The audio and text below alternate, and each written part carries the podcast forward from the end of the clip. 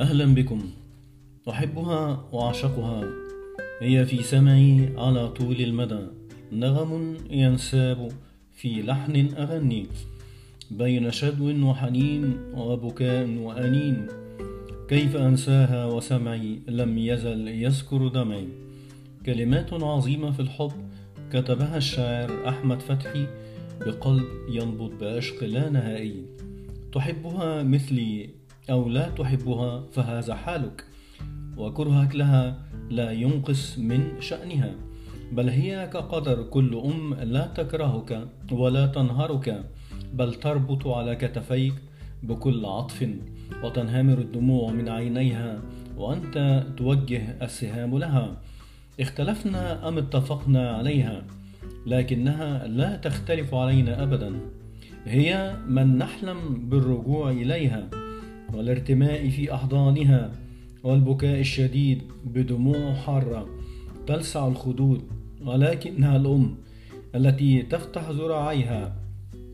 وقت أن أغلقت أنت عقلك وإحساسك الأم لا يختلف عليها أحد ولكن الأم الكبرى التي تحتضن أبناؤها هي من نختلف عليها وقد نكرهها عندما تتفتح عقولنا بفكر بذرته تفسير مريض.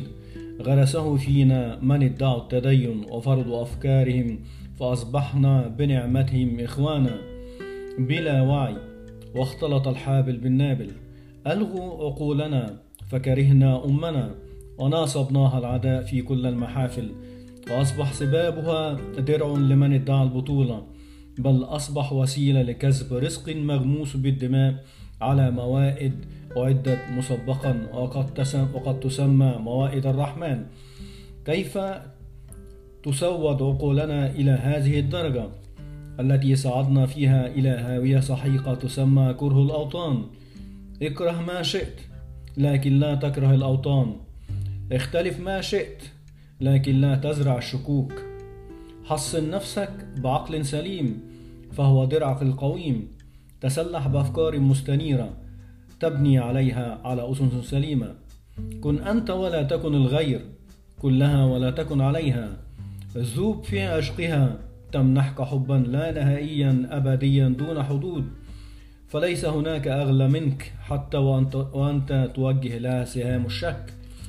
كيف أنسى ذكرياتي وهي في قلب حنين وهي في قلبي حنين؟ كيف أنسى ذكرياتي وهي في سمعي رنين؟ كيف أنسى ذكرياتي وهي أحلام حياتي؟ إنها صورة أيامي على مرآة ذاتي. عشت فيها بيقيني وهي قرب ووصال. ثم عاشت في ظنوني وهي وهم وخيال. ثم تبقى لي على مر السنين وهي لي ماض من العمر وآتي. كيف أنساها وقلبي لم يزل يسكن جنبي. إنها قصة حبي. لأمي إن لم تؤثر فيك هذه الكلمات فأنت ابن عاق.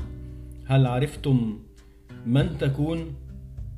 هي أمي ولكن ليست كأي أم.